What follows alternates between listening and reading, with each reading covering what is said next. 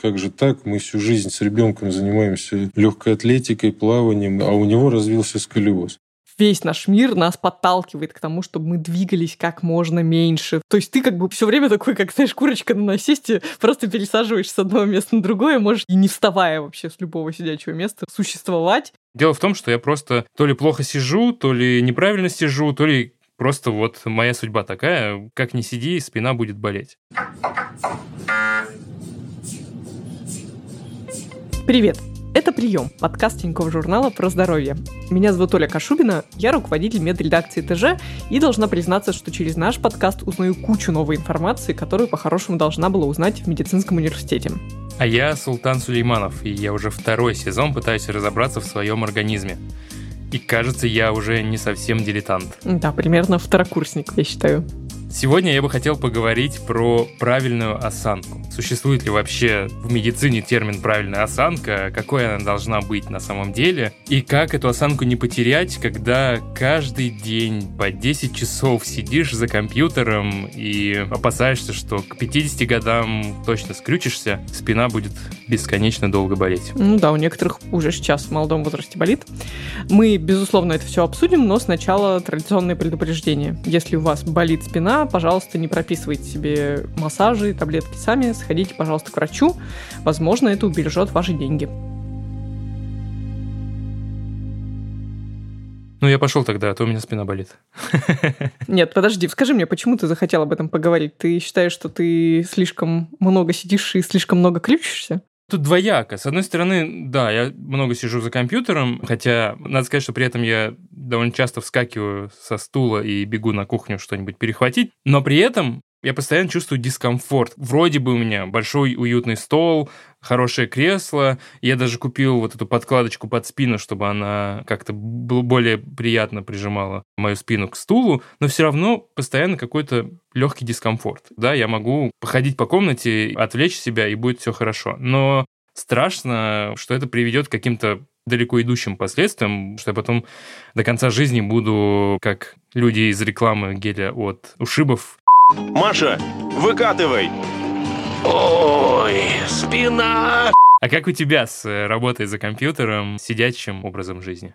Помнишь, в первом сезоне я рассказывала про то, как у меня значит, была операция, и я ходила к проктологу, и после этого мне реально нельзя было сидеть. Ну, и поскольку это было несколько маленьких вмешательств, то примерно после каждого по неделе, по две сидеть прямо за компьютером на рабочем хорошем офисном стуле я не могла.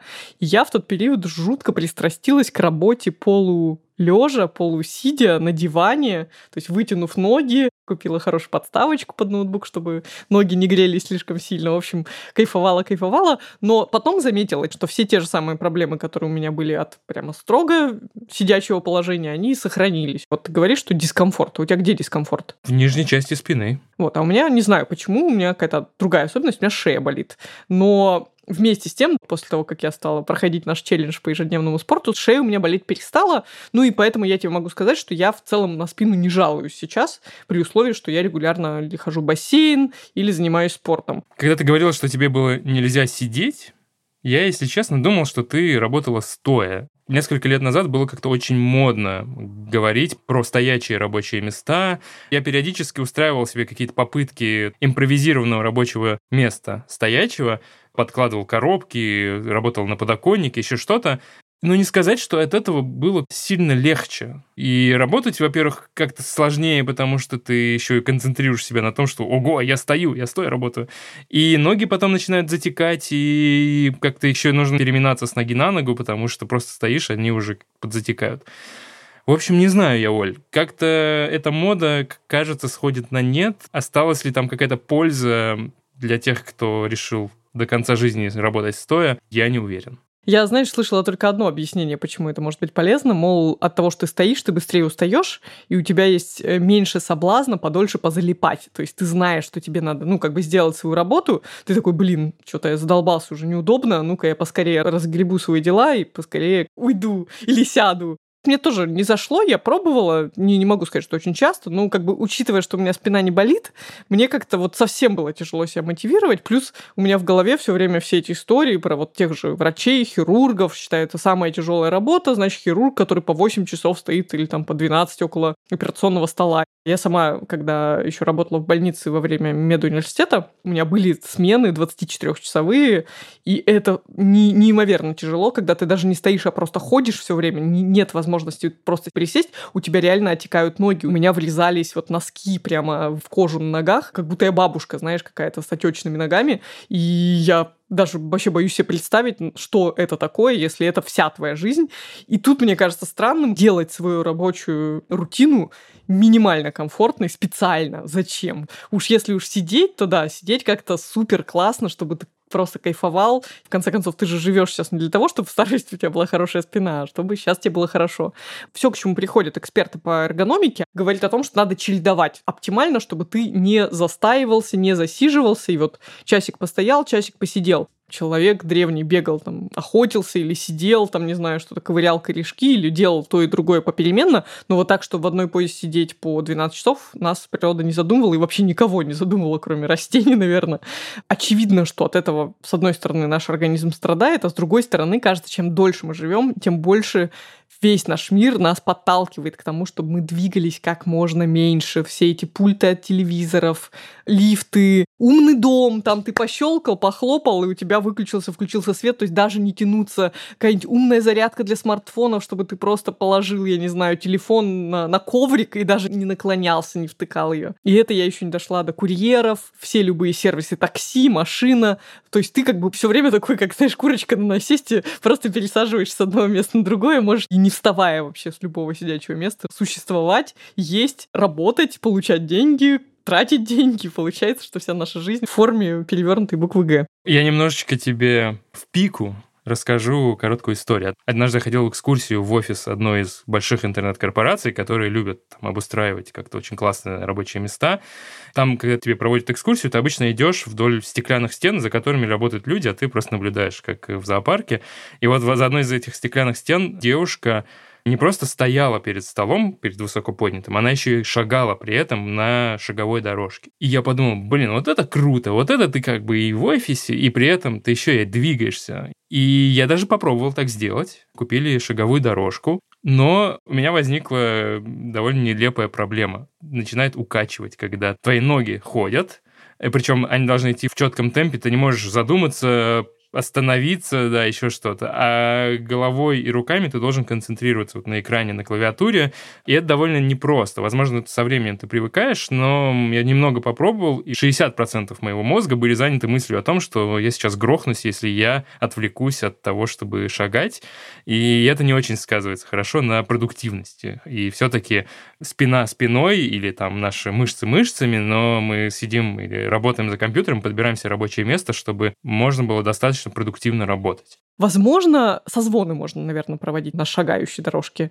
Ну, то есть какие-то виды деятельности, которые не требуют, например, четкого движения глаз по строчкам, как при чтении. Почему многие люди, собственно, во время э, своих разминок на беговых дорожках там кино смотрят, ну, там подкасты слушают. То есть когда у тебя глаза не должны быть сфокусированы в одной точке, потому что иначе они вот так начинают дергаться у тебя по экрану или по мобильнику. В целом, с одной стороны, мне кажется, здоровой идея как-то, в общем, пролезть и придумать, как компенсировать этот длинный рабочий день, не отрываясь от работы. И с другой стороны, последние годы я уже вообще четко ассоциирую спорт, что вот этот мой час, и за этот час я, как бы, знаешь, должна компенсировать все эти 23 часа, остальные, когда я не двигалась. То есть суть именно в этом, а не в том, что там спорт, как бы, не знаю, высокие достижения, там, не знаю, растяжки, сила. Нет, моя цель — это абсолютно движение тема с осанкой — это же очень школьная тема. Мне кажется, с первого класса, как мы идем, вот это все сидите ровно, спинки прямо, а потом еще помнишь, такие медосмотры есть, где тебя тоже заставляют как-то наклоняться, стоять на бумажке, обводят стопы, там нет ли у тебя плоскостопия, что там измеряют какой-то угол спины.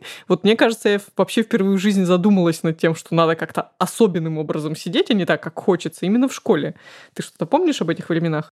Я помню, что у меня был одноклассник, у которого было какое-то желейное тело. Он был подтянутый молодой человек, но каждый раз, когда он садился за кресло, у него были какие-то невероятные позы. Он перетягивал все внимание на себя с э, осанки всех остальных, мне кажется. Но в целом, конечно, школа и это заклинание «не сутулься», они идут рука об руку, и дома, когда ты делаешь уроки, подходит папа, и он... Я тебе швабру поставлю, да, чтобы ты сидел ровно. Да-да-да-да-да, абсолютно. Иди постой у стеночки 10 минут, чтобы научиться. И я не понимаю, это как бы, с одной стороны, это было, и я не скажу, что на меня это повлияло в том плане, что я начал ходить как люди королевских кровей, задрав подбородок. И мне казалось что постоянно, что ну, всегда есть куда лучше выправить свою спину, свою осанку. Но сейчас прошло какое-то время, и я ловлю себя на том, что я не скрючился, я не стал вопросительным знаком, которым меня пугали, что я стану. Кажется, наоборот, у меня само по себе плечи выпрямились, голова стала чуть выше, чем она была в школе. Как-то оно все рассосалось и стало в норму, и я не чувствую, что я сейчас сутулюсь, потому что вот я в школе сутулился, меня никто не выправил, и все это осталось до сих пор. Я сейчас поселю у тебя в голове еще одну другую фобию, связанную с осанкой. Грудной отдел позвоночника. Там есть два кифоза, два лордоза. Кифоз — это чтобы ты такой как бы сгорбленный был, а лордоз — это изгибы вперед, как бы такие, ну, как поясничный лордоз. То есть, когда у тебя поясница такая выпрямленная, даже выгнутая немножко, да. Мы-то всегда боимся кифозов. Мы боимся, что у нас грудь будет колесом, назад только колесом, да.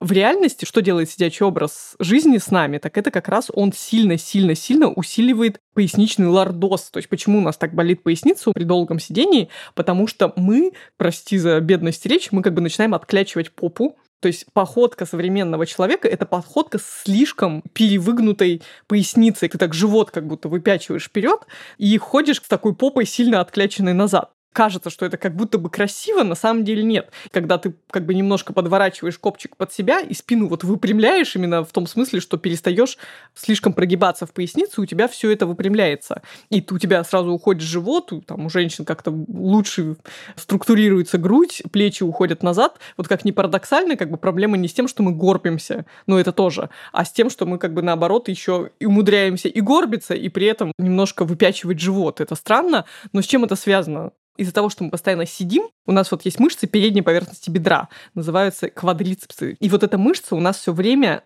в сжатом состоянии находится. То есть она как бы, ну, в идеальном мире она растянута, это как если ты лежишь, и она вот максимальной длины, или даже если ты ногу назад немножко отводишь, это хорошо. А мы, наоборот, ее все время сокращаем, ну, то есть делаем ее короткой, она не напрягается в этом положении. И из-за этого как раз компенсаторно мышцы поясницы начинают как бы ее пытаться немножко наши ноги оттянуть назад, хоть немножко им вернуть подвижность бедру. И вот получается, что из-за этой пили сокращенной передней мышцы бедра очень сильно выгибается поясница и очень сильно болит. Поэтому хороший совет всем тем, кто подолгу сидит, это вот разминать себе, как кошечка, если бы вам на коленке прыгнула и начала вот вам когтями мять коленки, ну то, что мы называем коленками, то, куда мы ставим ноутбук, вот эту часть надо разминать, и тогда вот этого неприятного изгиба в пояснице некрасивого будет меньше.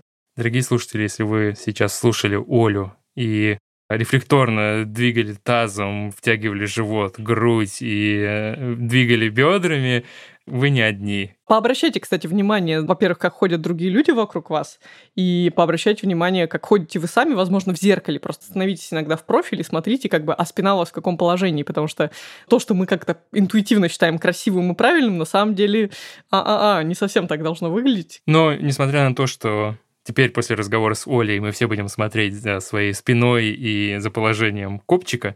Надо оговориться, что не существует идеально правильного положения спины, и, в принципе, сутулость довольно сложная материя, о которой мы попросили рассказать Аркадия Казьмина, травматолога-ортопеда из клиники «Рассвет» принципе, есть такое понятие, как стулая спина. То есть, когда несколько усилен грудной кифоз, изгиб грудного отдела позвоночника, но при этом нету никакой патологии. Просто на фоне там, 10 человек у одного он чуть сильнее выражен, у другого чуть меньше. И вот это можно отнести к сутулости. Но это не патология, и это, по сути, э, физиологическое строение данного конкретного человека. И за счет укрепления мышечного каркаса он может его несколько поправить. Позвоночник наш анатомически устроен, в нем есть изгибы физиологические позвоночника. И при более-менее ровной посадке они максимально поддерживаются в этих же границах своей нормы. И здесь уже вопрос о натренированности. То есть человеку, который занимается какой-то физической нагрузкой, проще держать спину ровной, чем э, сидеть расслабленно с закинутыми ногами. Человеку менее натренированному сложно держать спину 10-12 часов, 8 часов.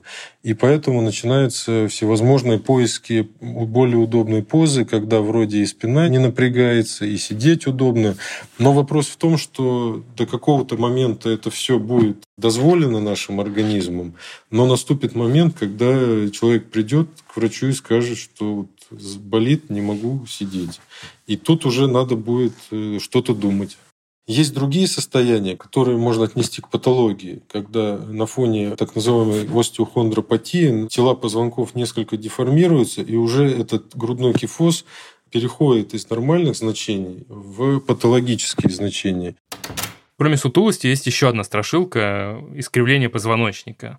Я, в принципе, не очень понимаю, насколько большая разница между одним и другим. Мне казалось, и то, и другое плюс-минус кривой позвоночник. Но я так понимаю, что искривление – это когда не вперед, а в бок.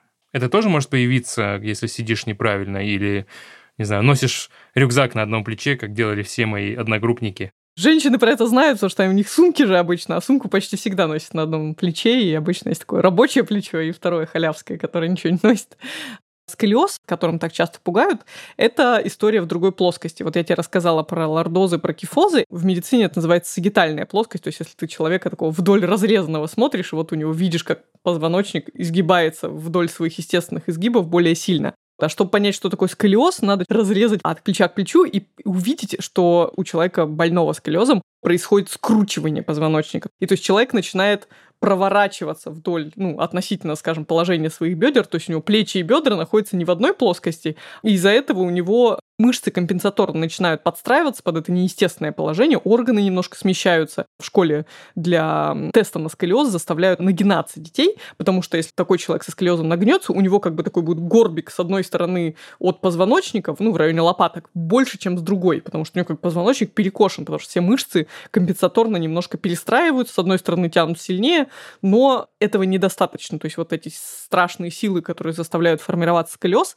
они продолжают проворачивать позвоночник неестественным образом. К сожалению, нету никаких обратных компенсаторных механизмов, то есть, а делай вот так, и тогда он у тебя пройдет. Нет, к сожалению, нельзя его просто выпрямить, подставив себе швабру к спине или что-то такое. Это гораздо более серьезная болезнь. Это очень часто такое заблуждение, ходящее в массах. Если ребенок неправильно сидит, э, неправильно там пишет за столом, ранец доносит там не на том плече или только на одном плече, то 100% будет э, сколиоз. Это абсолютно не так, и никакое отношение положение за столом, при письме, при чтении, ношение ранца, рюкзака к этому не имеет. К сожалению, деформация позвоночника – это генетически детерминированные вещи, которые заложены уже с рождения. Есть определенные возрастные группы, в которые проявляются деформации позвоночника, они совпадают с максимальным ростом и пиковыми ростовыми значениями. Это 7-8 лет, 13-14 лет и 15-16. Ребенок может быть с нарушением осанки, э, связанное в том числе и с слабостью мышечного корсета, но это не значит, что у него будет деформация позвоночника. И наоборот, э, дети, всю жизнь занимающиеся плаванием, художественной гимнастикой, атлетикой, ни в коем мере не защищены от развития сколиоза. И, к сожалению, такие случаи есть. Приходят родители со словами «как же так? Мы всю жизнь с ребенком занимаемся легкой атлетикой, плаванием, а у него развился сколиоз». Это вещи, к сожалению, не связаны между собой. А насколько сколиоз и все другие искривления опасны для здоровья? Может, нас зря все детство пугали? Вообще нет, они действительно опасны, ну, в частности, если говорить о сколиозе, потому что, ну, это бывает, на всякий случай скажу, не супер часто, но когда сколиоз запущенный, и он очень долго прогрессирует, то со временем вот то, та скрутка позвоночника, о которой я говорила, она может повредить внутренние органы, потому что у тебя там одно легкое не может нормально расправляться и дышать, может там передавливать, в общем, кишечник, желудок, печень и так далее. Но, как правило, в современном мире, даже в России, до такого не доходит, потому что, ну, к счастью или к сожалению, родителей в этой ситуации больше беспокоит косметический аспект, потому что вот эта некрасивая спина, сколиоз чаще всего бывает у девочек, это как бы заметно, любая летняя одежда, сразу вот видно, что что-то не то со спиной. А родители это беспокоит, и они доходят до ортопеда детского, и уж у ортопеда есть много способов это скорректировать, начиная от корсетов, которые надо носить по много часов, заканчивая даже операцией, когда в позвоночник вставляют пластины и вот как бы его выпрямляют. То есть люди редко умирают от сколиоза, я думаю, в современном мире совсем не умирают, чаще, ну, просто приходится проходить через какие-то не очень приятные процедуры. Ну, а что говорить до просто того, что мы в народе именуем горбатостью, то там чаще всего, ну, просто ограничивается тем, что, да, человек не может, может быть, дышать достаточно достаточно глубоко, что может сказаться на выздоровлении после того же коронавируса. Человек, например, не может полноценно заниматься спортом. Ему неудобно, ему ну, как бы некомфортно, он сам себя стесняется. Тут такого рода идут проблемы. Ну и тоже никакие из них, как правило, сами по себе к смерти не приводят. Ты меня успокоила, но все же, если не хочется доходить до вот этой операции с пластинами между позвонками, но сколиоз или похожий диагноз выявили, что делать?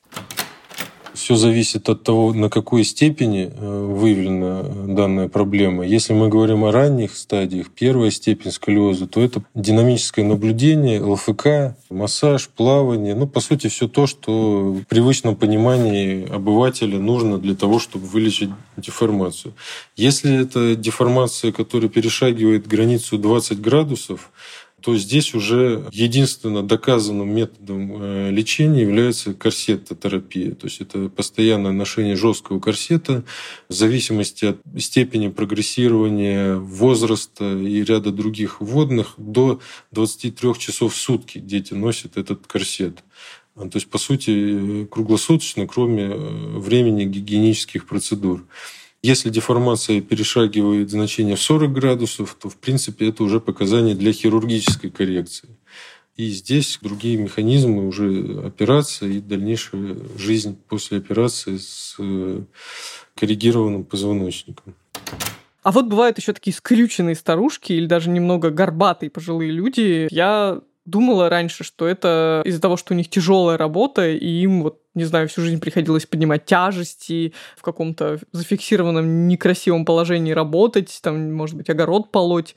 Это правда возникает из-за специфической работы или вот какого-то специфического образа жизни, или это другие причины вызывают? Бывают случаи, когда такие э, выраженные деформации у пожилых людей проявляются за счет того, что это далеко зашедшие деформации позвоночника из детства, из подросткового возраста. Но все-таки чаще всего вот эти вот скрюченные бабушки – это проблемы с костным обменом, с остеопорозом, переломы на фоне остеопороза, нарушение баланса туловища на фоне дегенеративных изменений в поясничном отделе, в грудном отделе. По сути, это компенсаторные механизмы, которые позволяют этим бабушкам хоть как-то продолжать свою жизнедеятельность.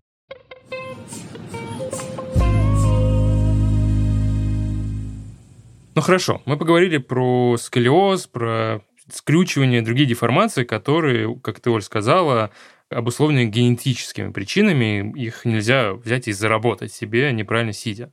Но, тем не менее, как я говорил в начале, у меня болит спина, и, наверное, если к 32 годам у меня не выявили сколиоз или что-то подобное, дело не в том, что у меня генетическая предрасположенность к этому, а дело в том, что я просто то ли плохо сижу, то ли неправильно сижу, то ли Просто вот моя судьба такая, как ни сиди, спина будет болеть. Спина же может болеть от просто долгого сидения. Да, безусловно, она может болеть, но надо понимать, что в спине чаще всего, просто в 90% случаев, болит не позвоночник, ну, потому что это косточки и даже не нервы позвоночника, а болят мышцы. Мышцы, которые позвоночник оплетают и держат.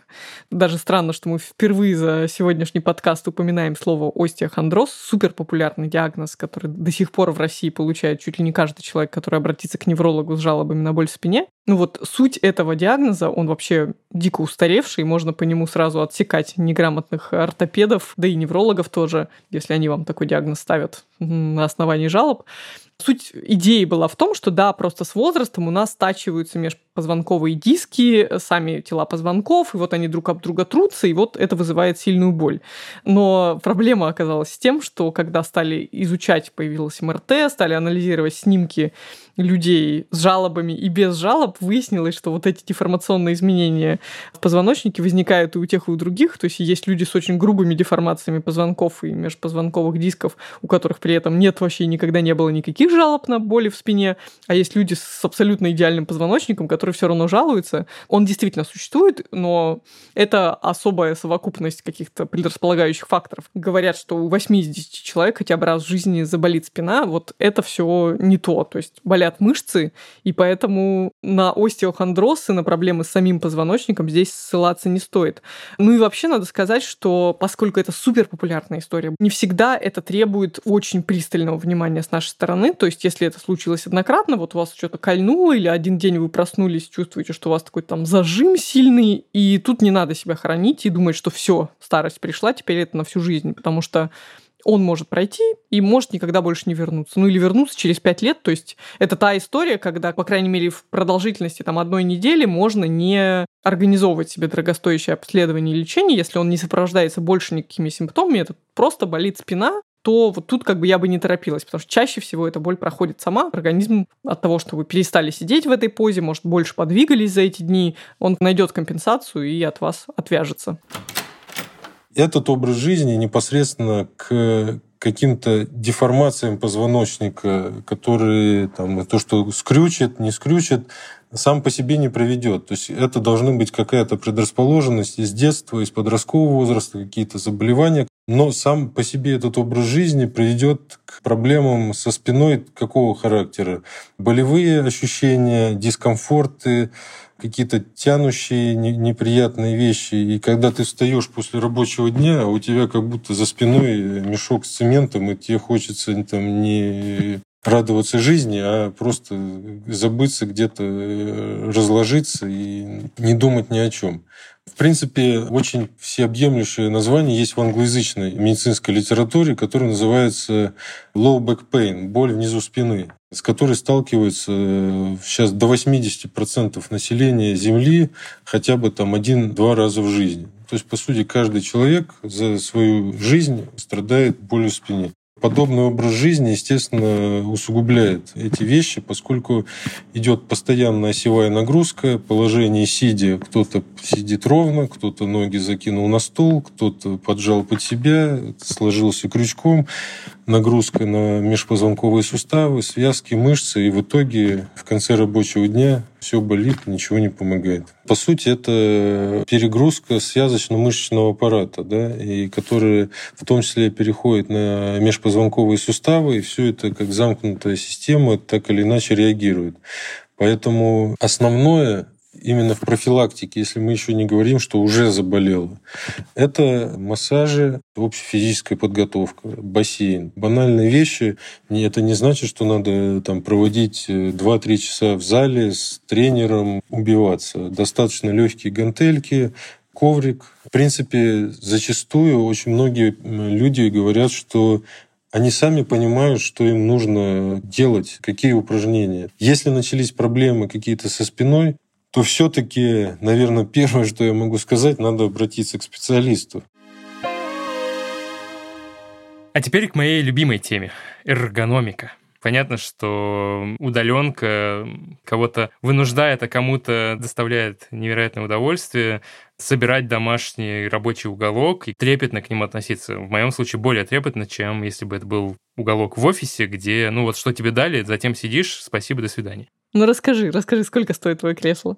Мое кресло очень дешевое. Я его купил у своего же работодателя, когда была распродажа офисная. Это самое стандартное икеевское кресло. И я, конечно, не очень им доволен. То есть оно, с одной стороны, надежное и долговечное, с другой стороны, все равно чувствуются какие-то недостатки у меня. Не настраиваются подлокотники, из-за этого кресло не может заехать под стол, из-за этого я не могу слишком глубоко въехать в столешницу и как-то работать в, той, в такой позе, если мне вдруг неудобно в другой.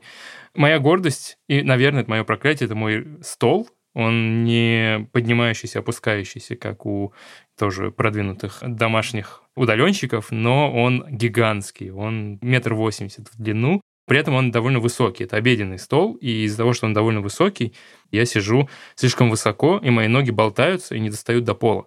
И мне пришлось подбирать себе какую-то подставочку, потому что вот без этого упора пол спина и мышцы бедер напрягались довольно сильно, и как-то я этого не замечал поначалу. Я думал, ну, ты же сидишь, у тебя мышцы попы работают, и все.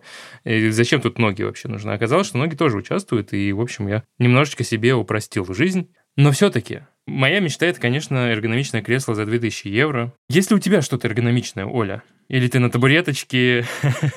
Диван, как ты уже понял. Я не помню, это было вскоре до или вскоре после операции. Мне подарили хорошее кресло. Это было не супер дорогое кресло, потому что вот я заглядывалась на эти кресла за 147 тысяч рублей. Ну, у меня был какой-то период, когда не было какой-то очень серьезной необходимости на что-то тратить деньги. Я думала, что можно эти деньги вот инвестировать в себя, то есть в свой комфорт. И все облизывалась, тоже смотрела на это кресло. Но это, знаешь, была какая-то такая мода. То есть я всерьез не осознавала, чем оно классное. Мне просто просто казалось, что раз я работаю из дома, у меня должно быть классное рабочее место. На самом деле можно не изучать все эти таблицы, знаешь, как для школьников, там под какими углами должны быть локти и, значит, коленки, чтобы это все было здорово. Все, чего нужно, это чтобы у тебя минимально напрягались мышцы лишние. То есть все мышцы, которые могут быть расслаблены, должны быть расслаблены в положении сидя. И отсюда как бы супер просто. У тебя локти должны быть по отношению к столу под углом 90 градусов, чтобы понять высоту стола.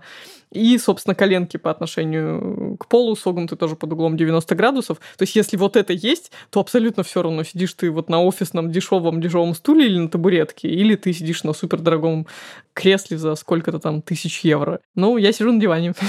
А вот наши друзья из Бородокаста, если вы не слушали их подкасты, послушайте, они классные часто топят за дорогущие эргономичные кресла. Они твои оппоненты. И мы спросили у Андрея из Бородокаста, почему он решился на покупку такого дорогущего кресла и вообще стало ли ему удобно после этого работать. Привет, меня зовут Андрей. Я веду подкасты Бердикаст, Берди Билдинг и «Похожий фотограф». Из названия подкастов, возможно, понятно, что я увлекаюсь фитнесом и фотографией, в связи с чем мой образ жизни, он, с одной стороны, как бы и неподвижный, потому что работа подкасты и прочее, они требуют непосредственного пребывания перед компьютером, изучения информации, поэтому я могу по 8 часов в день спокойно за ним просидеть.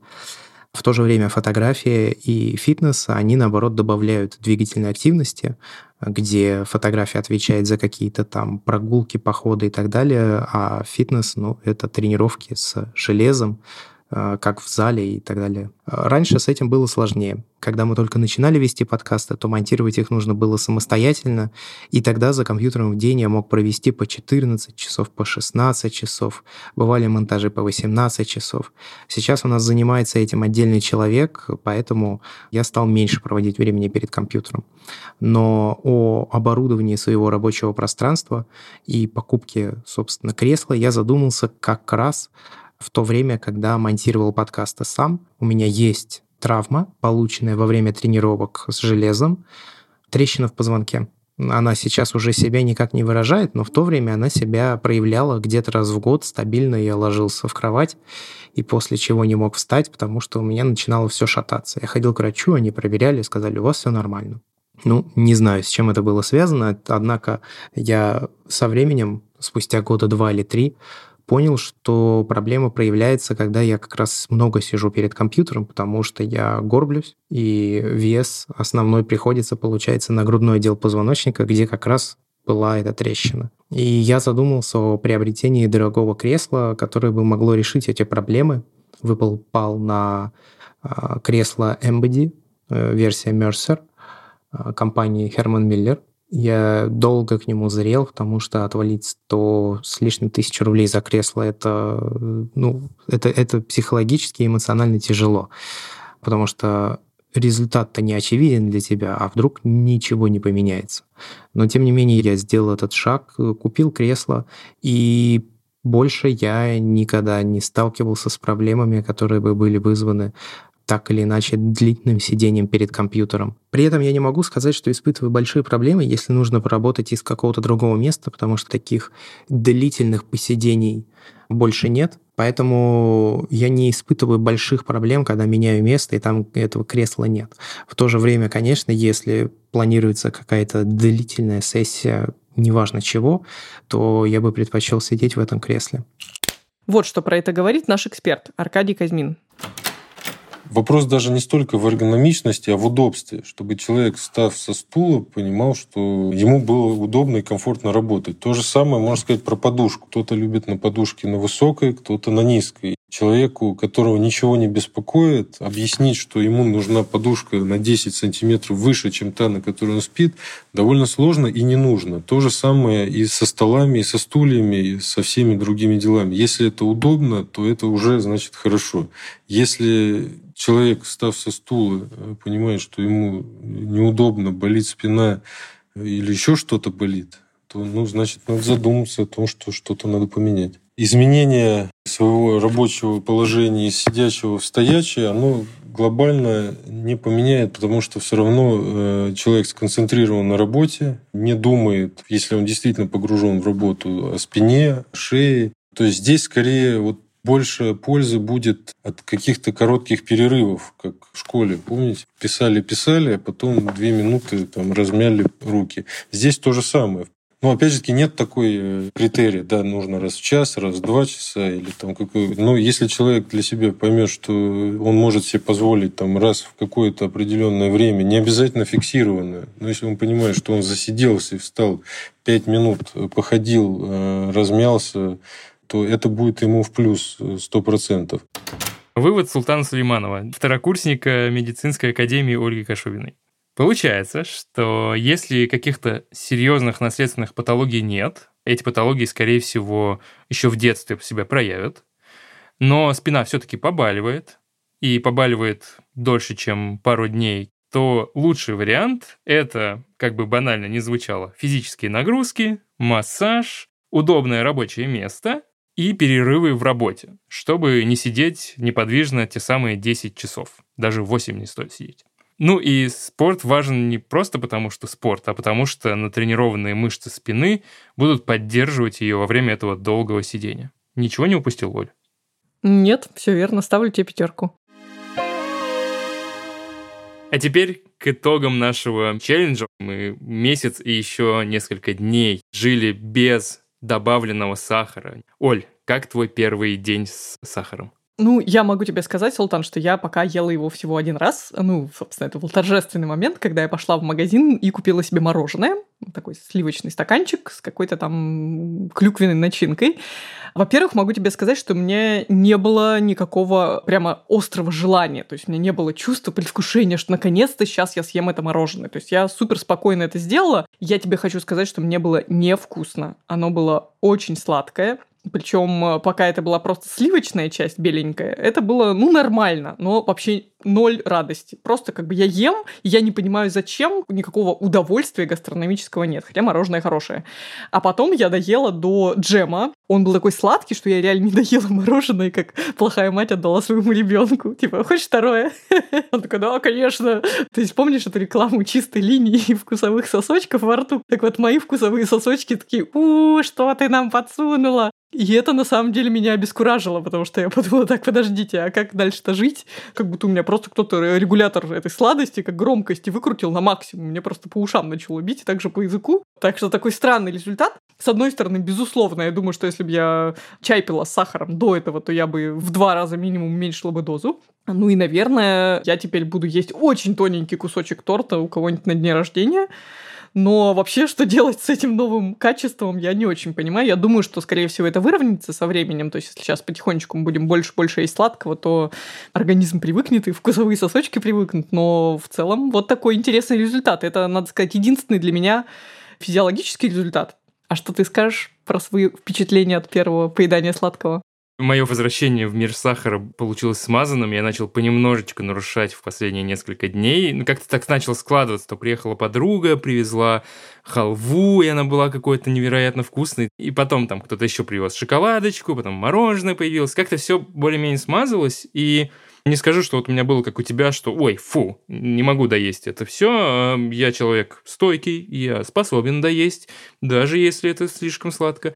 В целом, вот это твое ощущение, когда ты сказала про тонкий кусочек торта, мне кажется, оно реально работает. То есть это уже вопрос э, там, моего пищевого поведения. Мне нужно себя приучить не бояться отказываться от э, большого куска торта в пользу маленького. Но в целом вот эту гастрономическую радость я могу получить от первых двух ложек торта, а дальше остальное это уже добирание, потому что весь рот и так э, в сахаре, ты уже особо этого не чувствуешь, но ты добиваешь просто потому, что вот оно у тебя в тарелочке.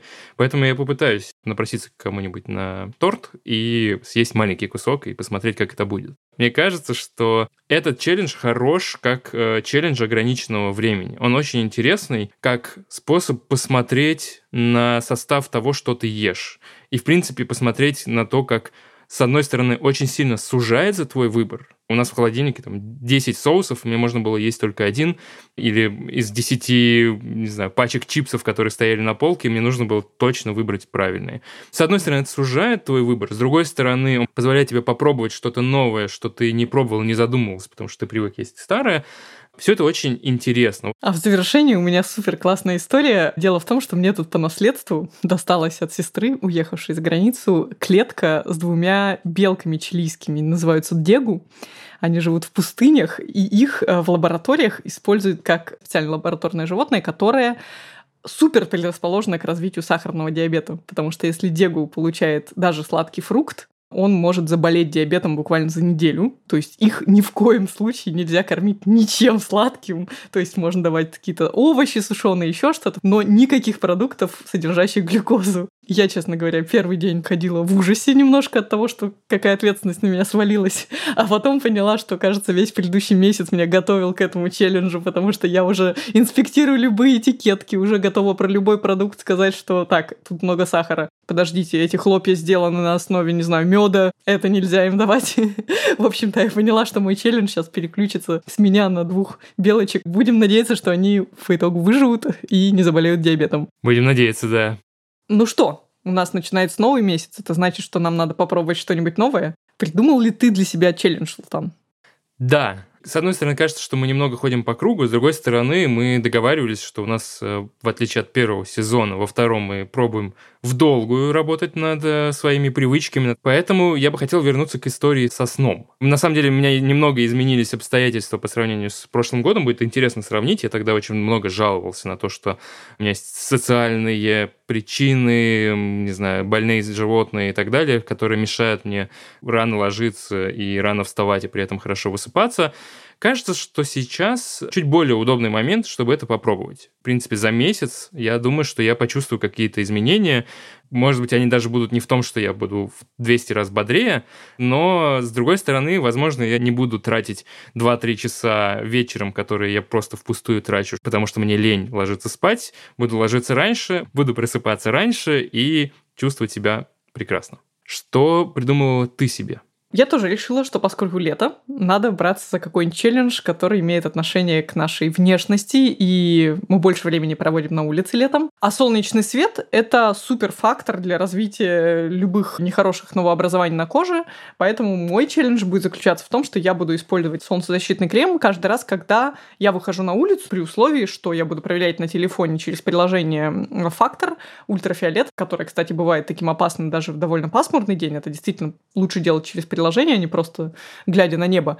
Ну вот, я буду наносить солнцезащитный крем перед любым выходом на улицу и, соответственно, каждые два часа его обновлять, потому что он действует обычно только два часа, вне зависимости от того, там, умывался ты или не умывался. Мне всегда хотелось так делать, у меня даже есть несколько хороших кремов, я старалась всегда ими пользоваться, как человек, который жил на юге несколько лет, но все равно должна сказать, что очень часто я от этого правила уходила, друзья, какая-то быстрая вылазка в магазин, я забивала, то есть так вот, чтобы прям дотошно каждый раз, как инопланетянин, надевающий скафандр, проверять фактор и мазаться, у меня такого не было. Ну и плюс у меня есть легкое ощущение, что я не домазывала крема, то есть я наносила его очень тонким слоем, потому что когда наносишь его по всем правилам, его прям видно, то есть прям белесая кожа такая. Понятное дело, что сложно рассчитывать на какой-то результат, потому что это привычка для всей жизни, а не привычка для одного месяца. Но я хочу понаблюдать за собой, насколько это мучительно будет мне даваться, смогу ли я себя приучить к этому и, ну, может быть, с какими неожиданными неудобствами или удобствами в связи с этим я столкнусь. Ну что ж, будем надеяться, что ты не станешь затворницей за этот месяц, чтобы не мазаться лишний раз. И что ты увидишь много хороших снов. Это был подкаст «Прием». Слушайте нас, ставьте звезды, лайки и пишите комментарии на всех платформах. Приготовьтесь. Apple подкасты, Google подкасты, CastBox, Яндекс.Музыка, ВКонтакте и даже Spotify. А если хотите поделиться своей медицинской историей с нами, пишите нам на почту подкаст собака ру.